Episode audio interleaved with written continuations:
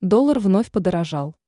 А вот что случилось с другими инвалютами в Беларуси 28 ноября.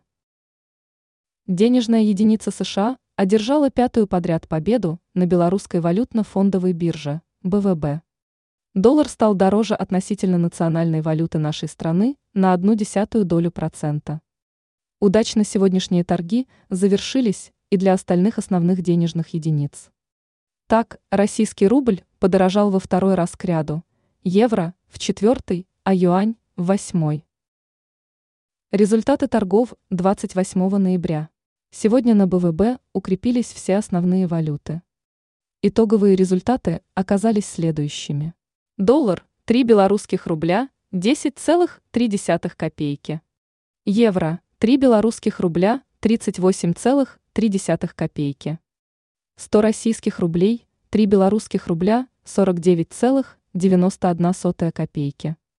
10 китайских юаней, 4 белорусских рубля, 32,94 копейки. Как изменились курсы валют? Доллар укрепился во вторник на 0,3 пункта, плюс 0,1%. Единая европейская валюта подорожала на 0,3 пункта, плюс 0,9%. Российский рубль отыграл у своего белорусского коллеги еще 0,17%. Денежная единица Китая стала дороже на 0,13%.